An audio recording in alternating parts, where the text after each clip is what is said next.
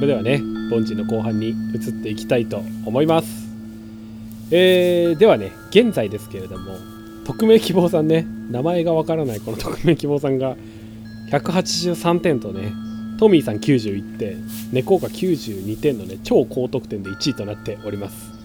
で後半戦ね誰が優勝するのかということで続けていきたいと思います。では続いての変態戦士の方はメリークリスマスミスターホームレスさんです。いつもありがとうございます。トミーさん大輝さんブロマイドありがとうございました。これあれですね。変人のプレゼントですね。あの誰が？待機ブロマイドね。大輝ブロマ ジで？大気のグラビア？マジ誰がいるんっていう感じでしたけどね。富組が欲しいので凡人に参加します、まあ今回のねプレゼントですね。富組。1ヶ月前に途中であ中途で入ってきた35歳のおじさんの話です。年下店長。毎回さメリクリさんさ、はい。知り合いのおじさんの話だよね。そうですね。なんかいろいろいますよね。知り合いのおじさん偏食の人とかで。大体面白いおじさんが周りに近くにいるっていうことで。はい。今回はねあの怖い話っていうことで。1ヶ月前に中途で入ってきた35歳のおじさんの話です。年下の店長30歳がそのおじさんに、えー昼飯に昼食に、えー回転寿司へ連れて行ったそうです。だからあれですね年下の上司ってことですね。35歳の中途の人に対して、うん。店長30歳が連れてってあげたと。なるほど、はい。で中途で年上ですが新人なので店長はおじさんに「おごりますから遠慮せず食べてください」と言ったそうです。その後店長は12皿食べちょっとタバコ吸ってきます。と一旦その場を離れます。おじさんもその時までに店長と同じく12皿食べていて携帯をいりいじり始めたのでタバコから戻ってきたら会計しようと店長は考えていたそうです。まあ大体12皿ずつぐらい食べてたわけですね。うんうん。10分ほどして席に戻り店長がレジに行くと会計が5000あ3520円。あれ？24皿だと。2500か2600円ぐらいじゃないかな。とレシートを見ると32皿。おじさんは店長がタバコを吸ってる間に8皿追加で食べていたそうです。い やいいだろ。まあわ,、まあ、わかるけど。なんかその感じの 怖っ。おじさんだめから。っちゃ怖くめっちゃ食うやん。めっちゃ怖くない？20そこそこ食ってるよね タバコってでも部活やタバコってでも3分ぐらいで終わるでしょ。そんな。今だっつって食べたのかもしんない。でもしか軽いのばっか食ってる。かっぱ巻きばっかいっぱい食べてるから。う巻き8たら食ってる。今後の配信も楽しみにしております。お体うおっとお体ご自愛ください。かしこ。それで富組もらえると思うのよ優勝できると思うのよこのエピソード。で いや僕個人的にめっちゃ好きでしたけどねこのなんかあざとおじさんみたいな。凡人なめんのよ。でもさなんかあそう。目の前で食べずにさいない間に食べるっていうのがなんか姑息な感じでなんかこう確かになんかな。めっちゃこうバレんのにね。バレん絶対バレんの小物だ小物感いやいける。でも面白いよね。あれあれ？ってなったんだろうねきっとね。こいつはでも。ダブルスコアぐらいかましてきた でもなんかでもでもその感覚はあったんだろうね。一応目の前ではそんな感じだけどいなくなったらその感我慢できなかった。感覚がなくなっちゃったっていう。タバコ吸いに行かなかった時の世界線も見てみたい。その時はなんとかなったんじゃない？理性保ってたんじゃないですか？12歳はい面白いですね。ありがとう。35で20って結構食うな。確かに。はいではでは得点の方に移りたいと思います。はいではトミさんの点数お願いします。ドルルルルルルルドン78おい78では猫の点数いきたいと思いますドルルルルルルルデン67あれ？なんかなんか2人ともあれですね控えめでいきましたね。チンチンの下です。なるほどね。はいはいはいありがとうございます。僕は結構好きです。うんめっちゃ面白かっためっちゃ面白いですね。はいでは総合点145点となっております。なかなかね。疾走感はあったね。そう。確かに いやでも怖いかったよなかなか俺は。はい一一瞬いい。あいいっすよ。さっきさ、はい。匿名希望さんの得点さ、はい。何点って言った？183点。猫は92点。何点91俺82って言ってた気がするえ82って言ってる？うんと思うあ本当？ちょっとすいません。ちょっと。82って書いてあった、うん。あ本当にすいませんね。マジでそしたらねあの173点なんで今まで2位だったメリゴさんがいきなり1位です。いやもう前半聞いてる人混乱するから。差別意味がサニャツイニーが1位。やっぱそうだよね。なんか本当？俺これおかしいなと思って。いやいやありがとうございます。まだハーフの段階で。82と92を聞き間違えたんですね。そうですね。失礼しました。あの匿名希望さん今現在あの2位です。最悪です。ごめんなさい。ごめんなさい。本当に。最悪。本当申し訳ないな。ということで今現状1位があのメリゴさんです。サニャツイニーが1位。サミャスイミーが1位です。結局お化けじゃねえんだよね結局メリゴさんがこうね来るんですよね。う、ちに秘めたうん。怖さが勝ってる。なるほどねそうだね。なんか凡人とは何かということですよね。はい。いや知らんけど 知らんけどだよな。本当に。はい。変態戦士ネーム斉藤さんでございます。富さん大輝さんこんにちは。これは私が地元を離れ県外に就職した時のお話です。一人暮らしをすることになった私は社宅を借りることにしました。社宅は明らかに古くコンクリート4階建て部屋はカビだらけですが 2LK 風呂付きトイレ付きで家賃月6000円でした 2LK いやなんか D はないんだよね。だからダイニングはないのかもしれない。2LK そういうのもあんだね。2LK っていうのがあるんだね。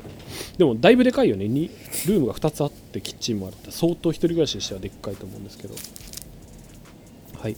2LK 風呂付きで家賃は月6000円でした。社宅は全部で月6000円6000円？そうだから社宅だからめっちゃ安いんだろうねああそういうことそうそうそう。で社宅は全部で16室あり住んでいるのは6人だけ。私は2階の一番端の部屋を借りることにしました。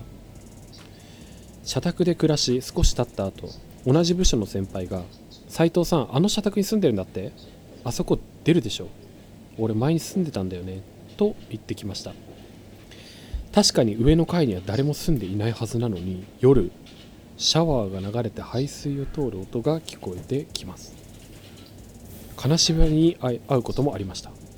私は大の怖がりなのでめちゃめちゃ怖いなと思っていたのですが私の実家自体が呪われており昔から金縛りに遭っていたので、えー怖いですが目を開けていなければ何も見えないしもう少し我慢してここに住もうと思いました。引っ越しはめんどくさいですし何より家賃6000円ですから。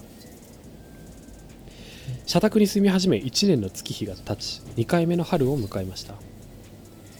2週間に1回ほどのペースで金縛りには会いましたが、えーミニトマト多いの？めっちゃ多いっすね。はい。ね。はい。ミニそれすごいね。目つぶってやりそうやり過ごせる。の確かにその頻度じゃないよね。なんかこんな高頻度であってるのにず毎回我慢してたということですね。ミニトマトも育て始め平和に過ごしておりました。いるか？ミニトマトの情報 びっくりした。怖い怖いやつかと思った。ちょくちょくあのみんないらない情報が。そうですね。かっこ金縛りにあにテンポ落としてくる。かっこ金縛りに合ってる時に〇〇〇川これ伏せてますけど本当の名前はね。多分具体的なこういうイメージあると思うんですけど〇〇〇川に一緒に流されましょうと言われました。調べてみたら実際にその川の本当のこういう名詞が近くにありえー流れており怖かったことを記憶しております。そして冬を迎えたある日。だから本当にあれですね。あの金縛りの声とかが実際にうんうん。その川が自分も知らなかったけど後で調べたらあったってことですよね。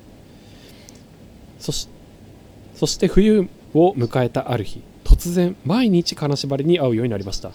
しかもその金縛りに会っている時はとても大きい手に首を押されて息ができないという感覚でした。そんな金縛りに会う日が続く中私は職場の仲のいい同僚たちと水族館に行くことになりました。水族館の大きな水槽の前で記念写真を撮りました。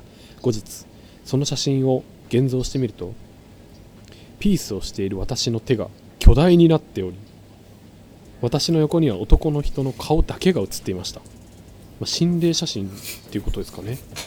私の手が巨大。なんか、癖のある心霊写真。あんま聞かなないんか心霊写真。お大き手が大きくなってる。大きくなっちゃったんですね手がピマギーシンジ？耳大きくなっちゃったみたいな感じ。でピースの手だけが大きくなっちゃったらしいですね。ギアサード？ギアサードって感じですね。強いチョキ。はい。グーをも砕きそうだそう私は気づかずにその写真を3枚焼き増しみんなに配りました。写真の異変に同僚が。なんで？ちょっといじってる。いやなんか何十枚かあったうちの1枚とかだったんじゃないですか？わかんないですけど。あそういうこと、ね、3セットみたいな感じかもしあれない。れ気づかなかったのか。はい。うん。そのでかい でかい手だけ見たら気づいたかもしれないですけどね。なるほどね。写。真の異変に同僚が気づき先輩と同僚が隣町の幽霊の霊媒師のところに連れて行ってくれました。優しく私の肩と背中にお経のようなものを唱えながらもうこの写真の件は大丈夫だよ。と霊媒師が言いました。あまり詳しく聞こえませんでしたがそれ以降大きな手の金縛りに遭うことはありませんでした。そして3年目の春を迎え季節は夏に差し掛かろうとしていた時でした。私は仕事を終え帰宅しその日はとてつもなく眠くお風呂にお風呂が沸くまで布団の上で仮眠を取ることにしました。夢を見ました。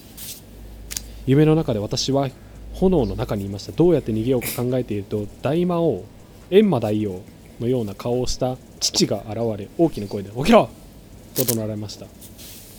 その声でハッと起きると夜の11時40分過ぎ夢か仮眠のつもりで結構長い間寝てたと半分まだ半分まだ寝ぼけていると布団を敷いていた横の出窓をコンコンと叩く音が聞こえました。私は「はーい」と返事をしてハッとしました。ここは2階だ窓の外はベランダですがそもそも夜中に誰か訪ねてくるでしょう。来るでしょうか。私いやなんかベランダのはいです。よく言2った階のところのベランダしかないところからコンコンって聞こえたってわけですよね。うんうん玄関とどこか間違えたのか分かんないですけど「はーい」って言ったんですけどあれ？これベランダからじゃないってなったんでしょうねきっとね。するとまたコンコンコンコンとあまり強くないですが明らかに誰かが叩いて窓を叩いているような感じでした。私は少しだけカーテンを開け窓越しに静かに外を覗きました。誰もいませんでした。強いな。なんだ？カナブンでもリズムカルにリズミカルに窓を体当たりでもしているのかな？いらんなだから。ミニトマトとかカナダとか。ミニトマトいつ収穫するかなとか思っちゃう。しリズミカルのカナブンとか。あいらんな。安心した私はカーテンを勢いよく全開にしました。出窓は下半分が曇りガラスなのですが曇りガラスの半分部分に濡れた手で何回も引っかいたような指の跡がいくつもついていました。私はカーテンを閉めました。コンコンコンコンコンコン音は続きます。閉まった。隣の部屋の窓が開けっぱなしだ。私はハッとして急いで隣の部屋の窓を閉めに行きました閉める前にベランダを覗きました。ななんかいるかと思ってね。反対側の隣の部屋なんですかね。ベランダが一つでつながって、するとさっきまでいた部屋の窓の前に白いもやのようなものがありました。なんとなく人のような形をしている。私に気づきもやが勢いよくふわっと向かってきました。私は思い切り窓とカーテンを閉め台所の冷蔵庫と壁の隙間に隠れました。またコンコンコンコンコンコンと音がしてきました。私は携帯電話を手に取り助けをよえー求めました。こんな時間ですが職場の仲のいい先輩に来てもらうことになりました。先輩が来るまで私はずっと冷蔵庫と壁の隙間に隠れていました。少しすると音はしなくなった。なりました。よかった。と思ったつかの間コンコンコンコン。今度は私が隠れている台所の前の玄関のドアから音がしました。血の気が引いた時そのと血の気が引いたその時携帯電話が鳴りました。先輩でした。今さっき着いて社宅前を一周したけど怪しい人はいなかった。人影はいないみたいだな。先輩が来てくれてからコンコンという音はしなくなりました。私は荷物をまとめその日からしばらくネットカフェ難民になりました。1週間ほどネットカフェや知人の家に泊めてもらうことが続きましたがそろそろ帰らなきゃと思い社宅に戻ることにしました。久しぶりに玄関を開けると少し冷たい空気を感じいつも通りえ住み慣れた部屋でした。ただいま私は少し危機感を覚えつつもまたその部屋でその生活を始めることになりました。あの日から2ヶ月ほど経った時から明らかに私の体に異変が出始めました。とにかく異常に眠いのです。休みの日は24時間1回も起きることなくぶっ続けで寝ていたり達也みたいですねいやそんなことはねえ。そこまでじゃねえの。薄れんだよ達也が比較に出てきたね。うちの友達の達也また別の日は寝るたびに何回も金縛りに会うようになりました。また金縛りに会った時に目は絶対に開けないよう開けないのですがさっきも言ってましたね。目が開けずとも部屋の全体の様子が見えるようになりました。金縛りにあってのに部屋全体が見えるっていう状況らしいですね。台所に立っている女の人押し入れの中には体育座りしてるおじさんなぜか私の部屋に私以外の人がいるのです。だなんかわかんないですけど寝てんのに全体が見える複数は多い。複数名いるよ、複数名いる感じです。これはもうやばいかもしれない。頭が狂ったのかな？なんて考えていると携帯電話が鳴りました。母からでした。電話に出るとあんた大丈夫？と突然言われました。冒頭でも言った通り私の実家は呪われていて母が原因を探ろうと地元の霊媒師に、えー霊媒霊能力者の人に頼んで実家を見てもらっていたそうです。だ結構実家でもいろんな問題が起きていたんでしょうね。同時に。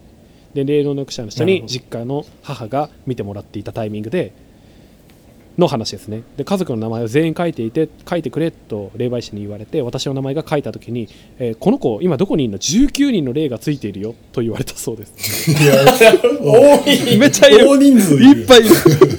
エ 2LK4 グザイルより多い。新生エグザイルよりすごい。4代目？代目。多いネスミスいるネやん。スミスは4代目じゃない。ない。っていうかない。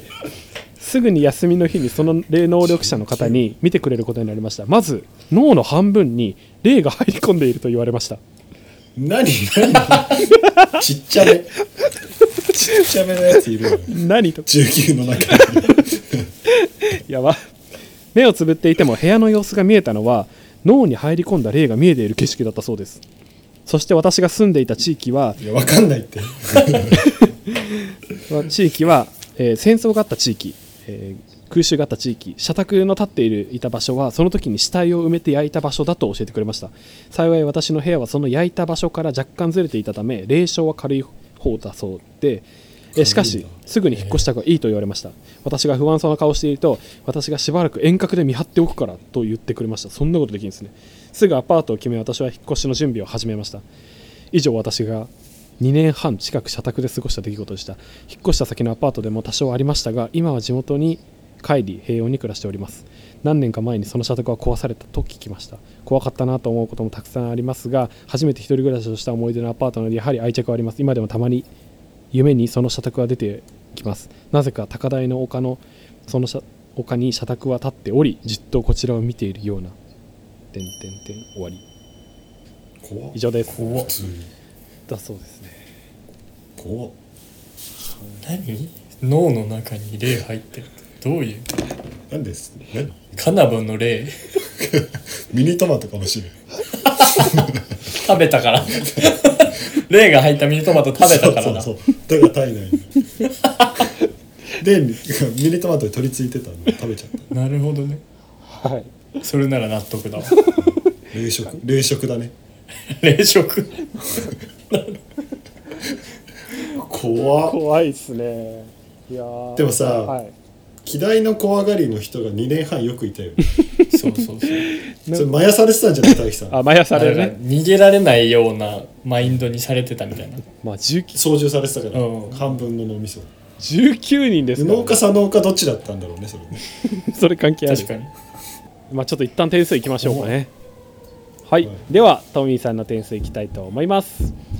ブルルルルル点93おーえー、高い非常に高い。トミーさん最高得点でございます。では猫の点数いきたいと思います。ドルルルルルル点88おお高いです非常に高いですね結果は181点1位1位ですおお正統派正統派ホラー確かにまあこれは本当に本校に出てきそうですよねこの感じじゃないですかそうだねはい映像が浮かんじゃうと怖い。いやめっちゃ怖いよね。普通にコンコンコンコンコンコン。コンコアでさ映像を再現したら19人。19人。めっちゃ怖い。ちょっと笑っちゃうよね。2LK でもさ住みにくく19は19人共同はやばい19は多すぎんのよね田舎の小学校ぐらい本当だよ確かに本当だよ全校生徒ぐらいいるよね田舎の19って。一番多いんじゃん日本で。取りつかれた数。確かに。確かに。記録かも1しれない。位じゃん1位。1位かもしれないですね。いやいやいやなかなか怖いなと思いましてね。いやー本当にありがとうございます斉藤さん。今のところ斉藤さんあのトミーのお気に入りのグミをねプレゼントされる1位に、ね、いますのでね。最後まで楽しみに弱え。していていただければと。消 費弱えな。弱いのよ。すちなみにすごい量を書いていただいてましたね今の文章。いやい。ありがとうございました。ナイスホラー。ナイスホラー。急に名司会者みたいな。ない知らなあったんだそういうの凡人に。そういう掛け声。ナイスホラー。ナイスホラーです。急に後半から始まるっていう。では次の変態戦士の方は初代かや林家カウヘイさんでございます。カウヘイさんでもさあの変人の優勝者です。あマジですか？はい。いやそれもまだ聞いてないんで さっきお勧めされてちょっと聞きたいなと思ってたんで、はいちょっとこれは今回も楽しみですね。どうも。どうもお久しゅうございます。初代林家カウヘイでございます。変人に引き続き凡人の開催おめでとうございます。ただ最初に謝罪させていただきたいのです。今回どのようなお手紙を綴るのか考えていましたトミーさん大輝さんをはじめ変態選手の皆様も私のド M 変態お便りを期待していると思います。しかし今回はド M を封印します。あら。お。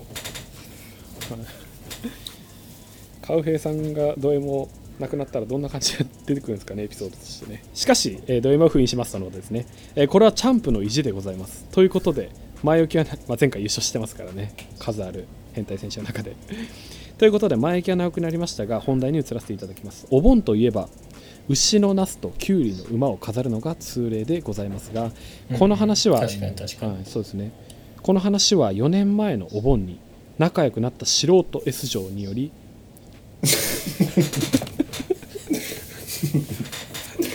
本当に封印するんだな。木の馬にまたがることになったカウヘイの話でございますふざけんなよ。だから封印してねえのよ プレイ自体はソフトであった彼女とひょんなことから心霊スポットに行こうという話になったのでございます。いやホラーかい。どっち？どっち？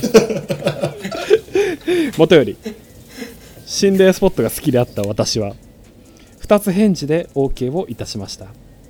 目的地は北海道では有名なトンネルであり私と彼女は当日現地に集合することとなりました。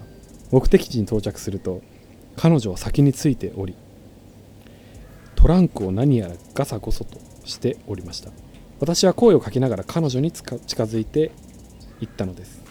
あカウヘイ君ヤッホー。そういう彼女がトランクから下ろしたものはピンクのマスクをかぶった小柄な三角木馬でした。アホだ人みたいに。アホだな。そうだよな本当に。S 上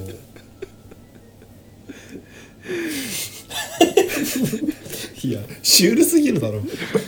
絵が。私は理解ができず。まあ理解できないですよね。何するの、と尋ねました。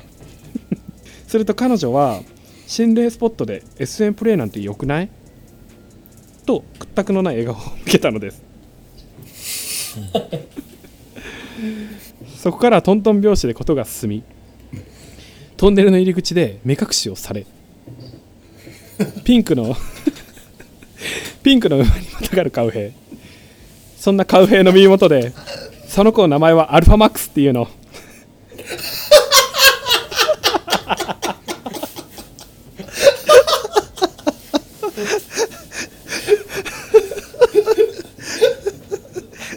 私が迎えに来るまでアルファマックスって叫んでね。どういうこと？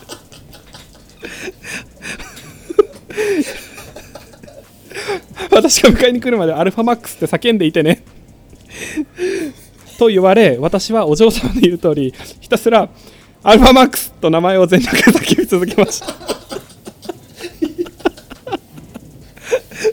一緒や。前回のアンパンマンと一緒だ。一緒じゃん。あ そうなんだ。暗闇の中過ぎていく時間。乾いていく喉。どれだけ過ぎたかわからない頃。不意に肩を叩かれました。警察官でした。幸いにも。服ほら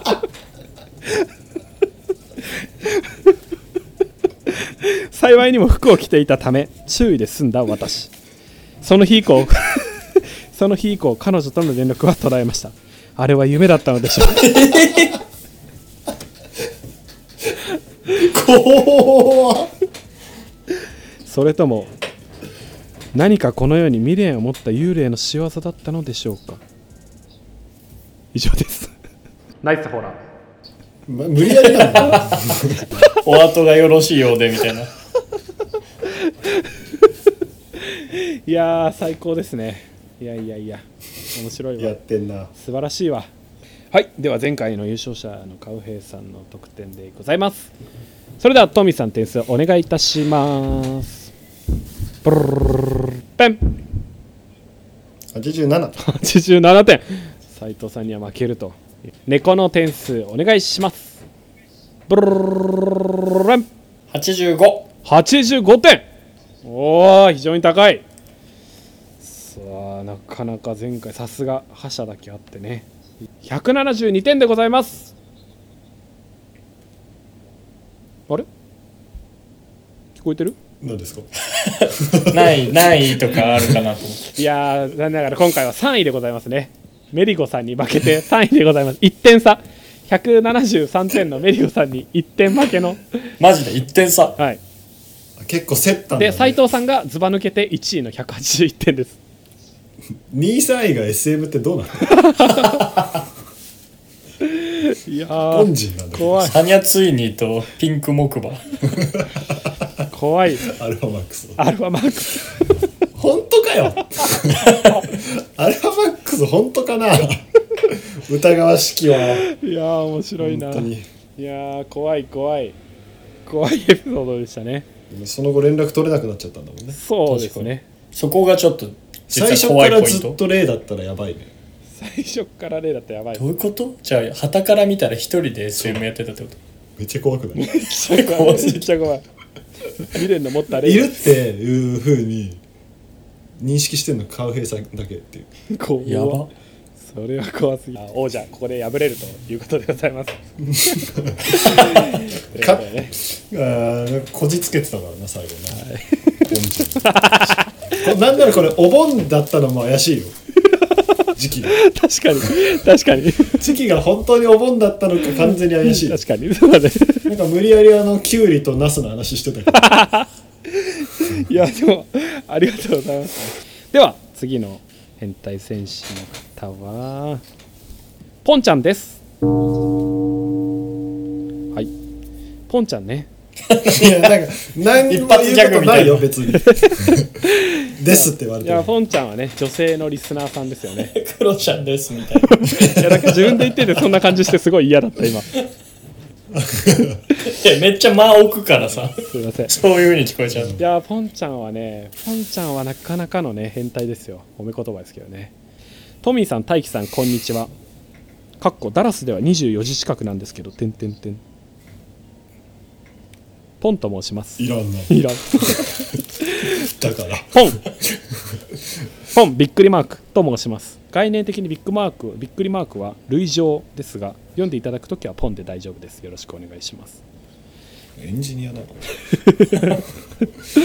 今回凡人にエントリーしたくメールいたしました。進学は決まったものの資金がとてつもなく足りていなくて困っていた時にゲイかっこ自称の50代の男性と出会いました。自分は中性的な顔立ちらしくさらに当時はガリガリで短髪という女らしさの布ぬもない人間だった。ぬもないって なんですかね。ぬもない人間だったので彼はこちらを男だと勘違いして近づいていたようでした。我は、えー女であると伝えると彼は少し思案しそれでも構わないと言ってその場かっこエムズ秋葉原秋葉原店。これエムズ秋葉原店調べましたけどもえもうエロいグッズしか売ってないお店でしたね。その場かっこエムズ秋葉原店で買ってきたペニパンを差し出しました。多いな。なかなかそんなお便り集まんねえんだよ普通の番組は なんでなんでこの中でペニパン2つ出てくるんですか？すごい。ペニバンに2つ木馬1 何？チンムキチン1ムキ新向き1はい。ひどいよ。ひどいです。ポーズは複数。大人数の例。バンド組めるぞ。面白フェス。確かに。個性的すぎるね。彼の依頼通りペニパンで彼のアナ丸アナ丸 ですね。アナ丸を犯し報酬として何万かいいただく生活を資金が貯まるまで続けていました。なんだよそれ。これコンプラ的に大丈夫なのかどうかよくわかんない。コンプラだろ。これはコンプラ的にどうかわかんない。アホさすぎるよ。おもろいよな。なんとか入学取り消しになる前に学費を払うことができ晴れて入学式を迎えたところ教員紹介の場にあのパニパンアヘアヘおじさんがいたのです。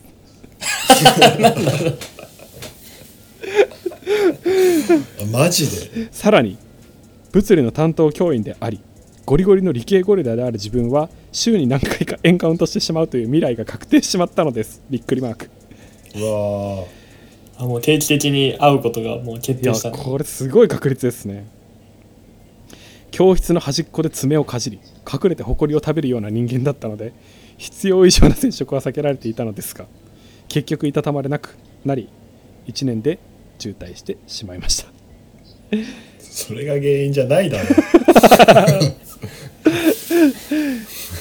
という話を大学生の時にノリで始めた配信動画でしました。そしてその動画を家族に見られました。怖っ17歳の頃養子縁組を組んだその家族はこの方多分ね外国の方が日本の方と養子縁組を組んだっていう感じでしたね。はい、その家族は自分のことを大層に可愛がってくれました。否定などせず自分を受け入れ愛情を持って接してくれました。そんな家族に動画を見られ 自分のペニパンストーリーを知られたのです。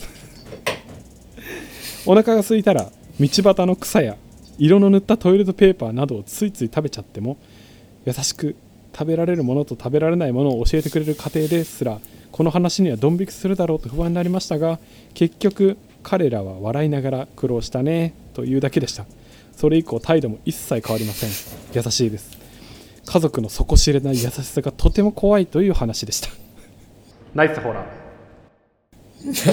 なんだよそれ怖っ。いやでもねたちゃんコンプラ全部破ってたコよンプラこれ放送コード違反すぎますけどいや最高のお便りでしたね。ありがとうございますねポンちゃん。いやいやいや。セカ編じゃないと確かに。いや世界編にね紹介できなそうです巡り合ってくださって本当にありがとうございますね。ということで。では点数の方いきたいと思います。では、どこが主題だったの？まあ、家族の優しさが怖い。怖い。いやー非常そこに共感できるかどうかだよね。いやなーあのかな？そうですね。非常に怖い家族でしたね、まあ確かに。うん、それではトミーさんの点数いきたいと思います。ブルルルルルルパン88おお88非常に高いありがとうございますでは猫の点数いきたいと思いますブルルルルルルペン90うわおお。お。非常にこれは。これは高いんじゃないですか。っていう感じですけどね。前回の斉藤さんガチホラーエピソード181点に対してポンちゃん。点数は178点でございます。惜しい。おお2位。2位です。現在暫定2位。凡人も終わりに近づいております。では次の変態戦士の方でございます。変態戦士ネーム爆乳人妻 JK さんでございます。いるんですよ。あいるんだ。この子はね二人はびっくりしてなかった。いや多分普通の人はみんなやつと同じ反応をすると思うんですけどね。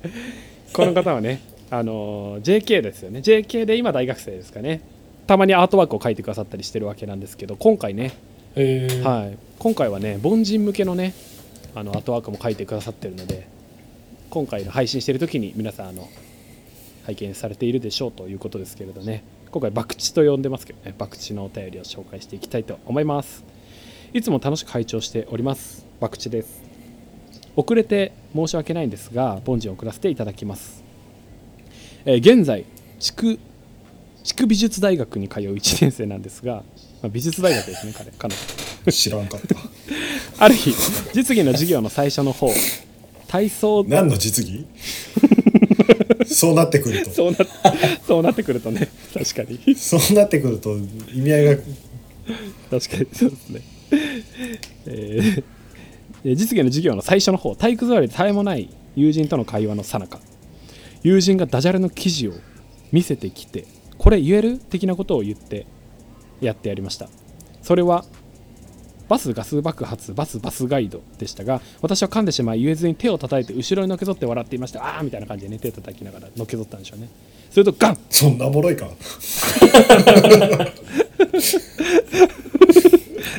するとガン!という音がして後ろに何もなかったはずですが何かに頭を打ちました「いててー」と手を頭にやって「打っちゃったー」くらいの言うくらいで友人の前では態度を示していてしました。態度を示していましたと。かっこめちゃくちゃ痛かったですが痛がるのは小学生みたいで恥ずかしかった。そして「大丈夫」と手を戻すと中指の爪が真っ赤に染まっていました。ん？と思った瞬間に頭から血が信じられないくらいボタボタ落ちてきて後ろを見ると実技で使うコンクリートブロックが1メートル先にありました。あまりのあまりの滑稽さに私は痛みが消えてダジャレを言ってきた友人と笑いが止まらずしっかり対応を対処をしてくれたその他の友人は笑うな目をつぶれじっとしろ。クラス中が爆笑していたし引いていた先生がすごい顔で来ましたがでも理由が笑って後ろをのけぞってコンクリにぶつけている大学生いますでしょうか？しかもバカつまらないダジャレです。車椅子を持って保健医の方が救急で来たのですがまず応急処置で包帯ぐるぐるにされて車椅子で大学の遠い大学の遠い保健室まで連れて行かれましたが信じられないくらい意識ははっきりとしておりましたので恥ずかしさだけがつが募っていました。頭をぶつけたので病院に行きました。2センチ弱の深さの、えー深さがありましたが奇跡的に縫わず髪も切らず頭にホチキス3発打ち CD を取りましたが綺麗な頭にホチキスが3発ぽつりとあるだけで無事でありました。大学で頭から血を流したやつは初めてでそれそして親からちゃんと怒られました。かっこほぼみんな爆笑でした。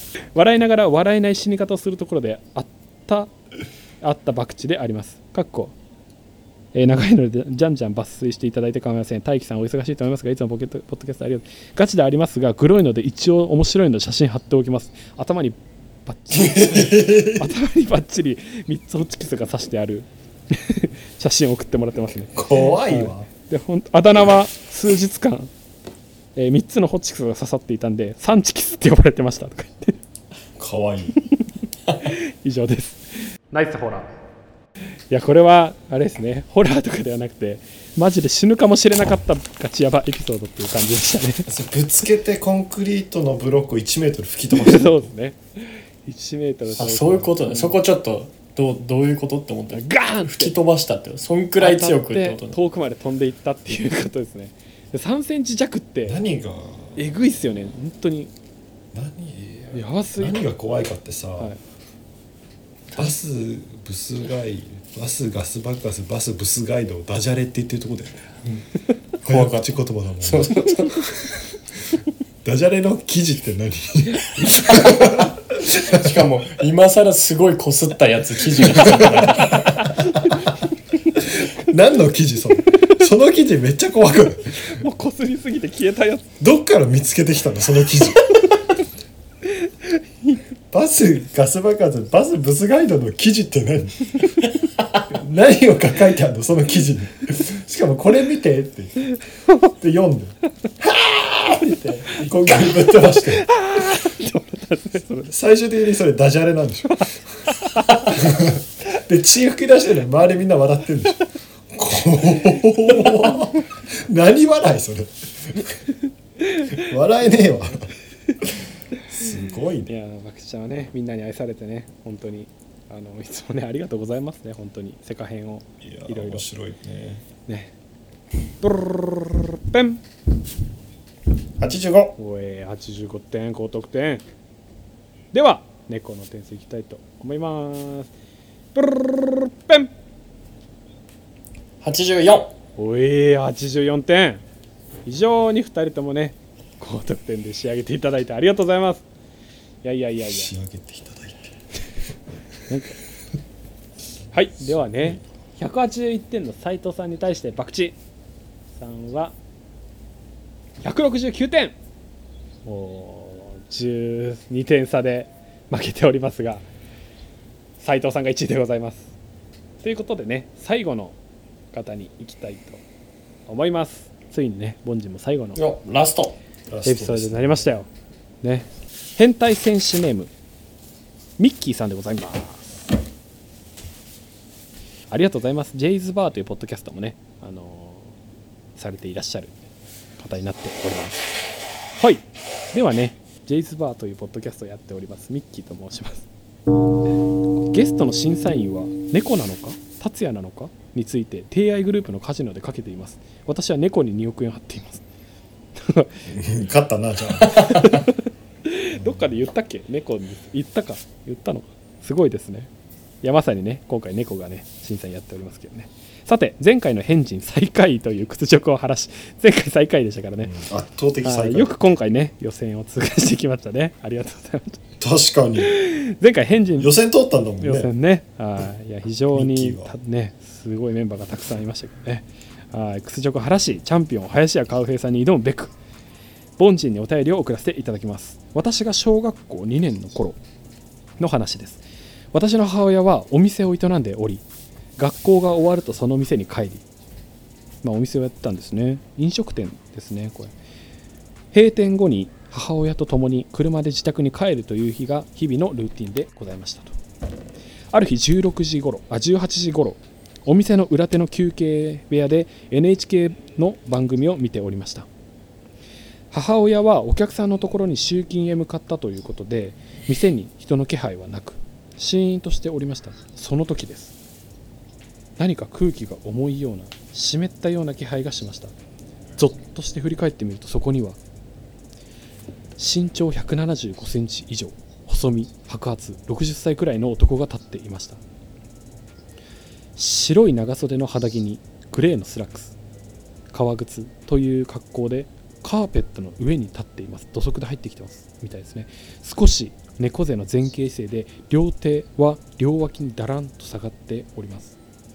私はのけぞり尻餅をつき両手を後ろについたまま声を発することもできず男を見上げていました。腰抜かしたんでしょうね。これだけでも怖いのですがさらに怖いことにその男の右手には包丁が握られていたのです。マジじゃん。いやマジだね。そしてその男は左手でスラックスのジッパーを下げチンチンを引っ張り出していったのです。おちんちん食うか？え？私は何も言えず。何今の？猫が驚きすぎて鼻水を垂らしてます。もう一回言いますねそしてその男は左手でスラックスのジッパーを下げ右手に包丁ですよね。左手でジッパーを下げチンチンを引っ張り出し言ったのです。おちんちん食うか？私は何も言えず同じ姿勢のまま男を見上げ続けていました。私が聞こえないと思ったのか男はさらに言いました。おちんちん食うか？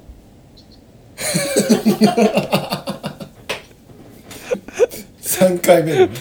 おちんちを食うとも食わんとも言わぬまま永遠のような時間がお 永遠のような時間がおちんちんと共に流れた。後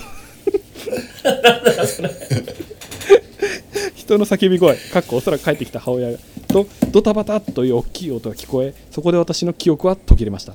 次の瞬間目の前に止まる複数のパトカーが見えました。かっこ場面は外の店の外に移動しておりました。そうです。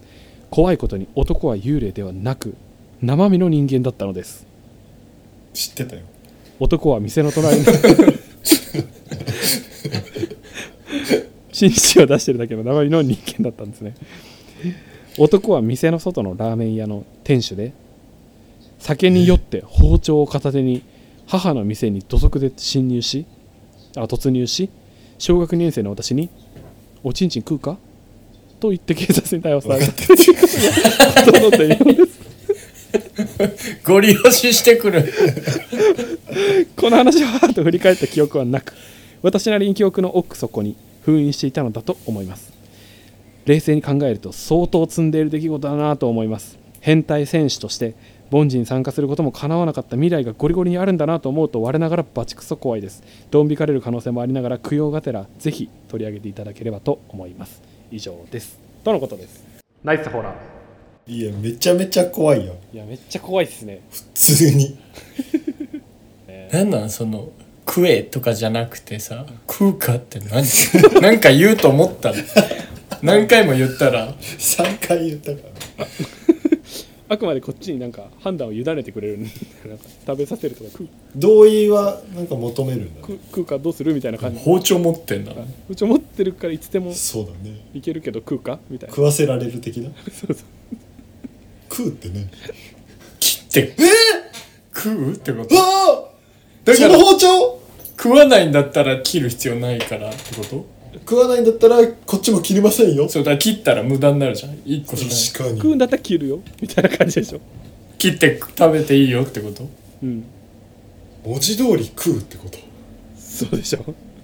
ふなんかラーメン屋のなんか究極の味を探すみたいな話？クソアーティストや。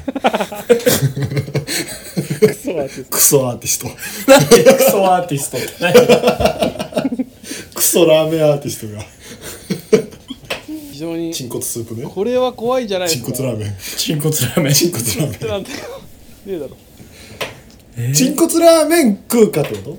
いやいや多分チンコ食うかって。そん針金？粉落としこの音しチンコツラーメン粉落とし食うか？枕言葉あったんだよ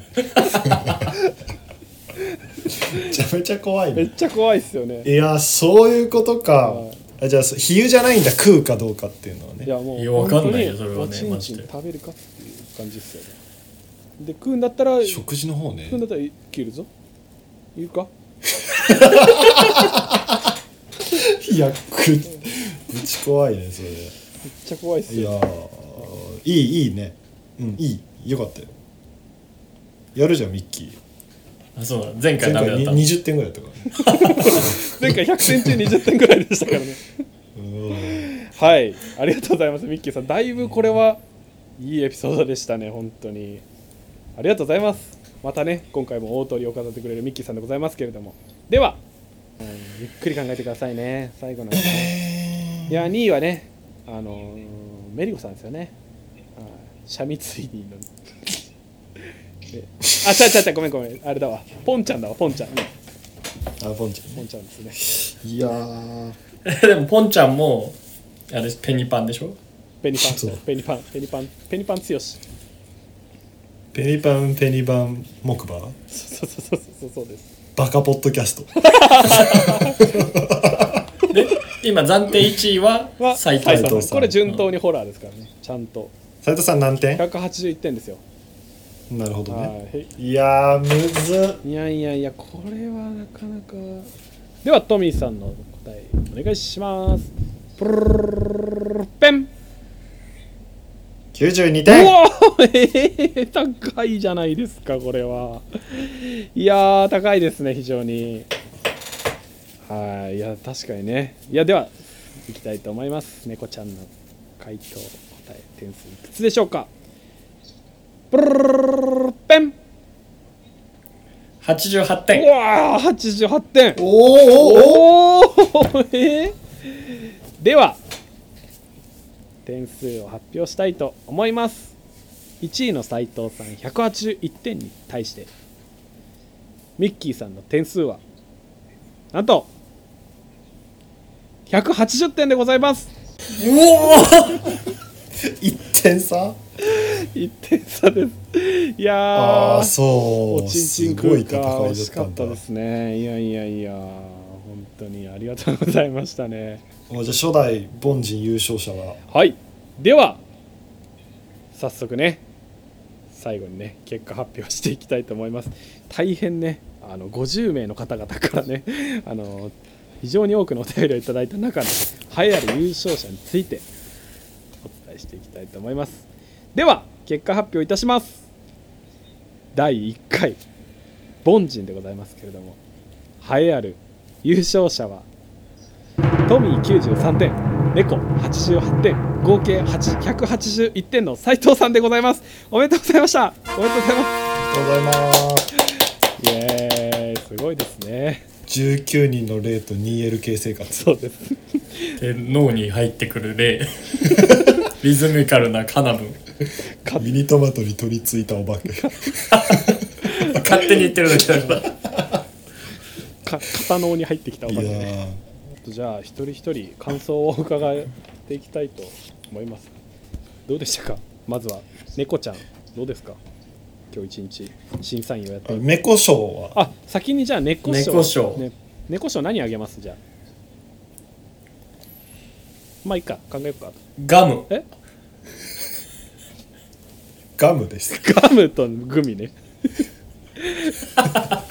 わかりました。じゃあはいじゃあたくさんいましたけどね。はい。猫賞じゃあ教えてくださいよ。T シャトルさん複数の坊主で いやそれ私もそっちだったんだよね。いや複数の坊主だよね。複数名のポーズよかった。よねっていうかお前ら好きそうだなこれ。だから面白話だったらそうだね。これすごい圧もっと上位だったかもしれない。ねこれ複数の坊主はやばかったよね。やばかったね。確かにうん。複数名の坊主一人でも面白いのに坊主。いやわかるわ。はいじゃあトミさんじゃあ。個人賞いやあのちょ僕はあのグミあげるんでちょ大輝さんの大輝賞欲しいです確かに。確か大気賞ですか。ですけど私はメリクリさんですね。寿司？あそう帰ってきたらその瞬間に8皿食ってた傲慢な 同僚のいるメリクリさんですあそう、はい。サニャついにじゃなくていやーサニャツイニーはねもうもうそれはもう言わずもがなっていうか印象に皆さん残ってるのはサニャついにを抑えた。これは確かに熱かったですけどね非常にね。いやいやいや。寿司面白かったいや寿司面白かったよね。ねうん面白かった。マジウケるよな。本当に今回も。ありがとうございます、ね、いやいやありがとうございましたね本当やっぱ素晴らしいねいつも。いや本当に皆さんね本当に時間をかけてあのたくさん投稿いただいてあの本当ありがとうございました。そしてあの今回ね急に読んだにもかかわらずしっかり採点してくださったニャスもね本当ありがとうございました。ありがとうございました。ええありがとうございました。おかげさまでね楽しかったです。あの返事に引き続き特別会のね凡人もあの非常に楽しくね終われたんじゃないでしょうかね。いやーね富さんまた今後もねまたニャスもたまにね来てもらってっていう感じですかね富さん。はいぜひぜひ。ぜひ遊びに来てください。いやいやいや。ということでねあの第1回。栄えあるね優勝は斉藤さんということで本当にありがとうございましたね。あのぜひありがとうございました。あのおめでとうごあざいまりがとうございます。すあの住所の方ねあのもしよろしければ今回エントリーしていただいた方ぜひねお送りいただけましたらしっかり私あの今回の方をお送りできればと思いますので何卒よろしくお願いします。ということで今回の凡人第1回これにて終了とさせていただければと思いますどうもありがとうございました。ありがとうございました。はい、ありがとうございました。